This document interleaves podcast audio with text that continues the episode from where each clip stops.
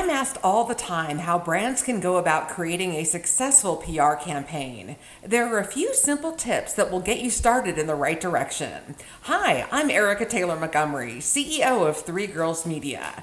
This is part one of a two part, two minute marketing tips podcast series. And in this installment, we're going to cover the first three important steps in creating a PR strategy understanding your brand, learning about your audience, and creating an attainable goal. Number one, understanding your brand. Start your PR campaign by setting aside some valuable time for brand reflection. You want to evaluate critical topics that will affect your interactions with the public. You need to be knowledgeable and confident in all details about your business, such as your core values, your brand voice and personality, and unique qualities of the services or the products that you offer.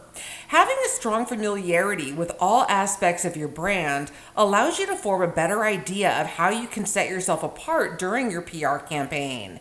Once you bring these aspects together, you can start working towards a PR campaign that emphasizes all the fantastic qualities about you and your business.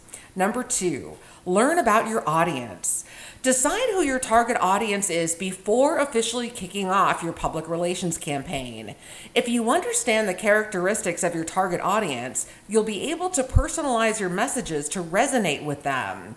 For example, the voice you use to communicate with a teenager online isn't the same one that you would use with a baby boomer. So narrow down your audience and note characteristics that would influence their interest in your product or service, such as their geographic location, their demographics, and their personal interests. Number three, create an attainable plan.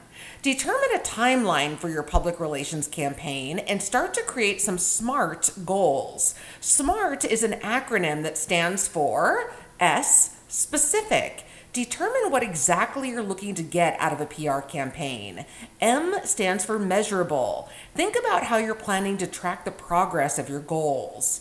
A stands for attainable. Choose campaign goals that can be easily achieved. Don't start off overwhelmed. R stands for relevant.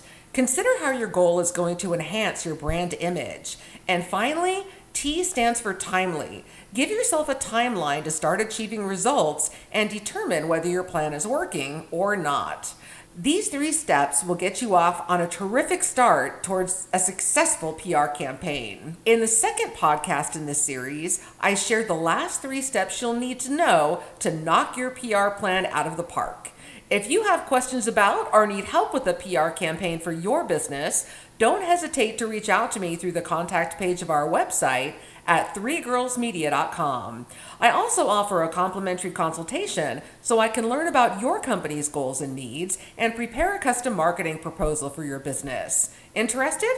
Just shoot me an email at info at threegirlsmedia.com. Thanks for listening.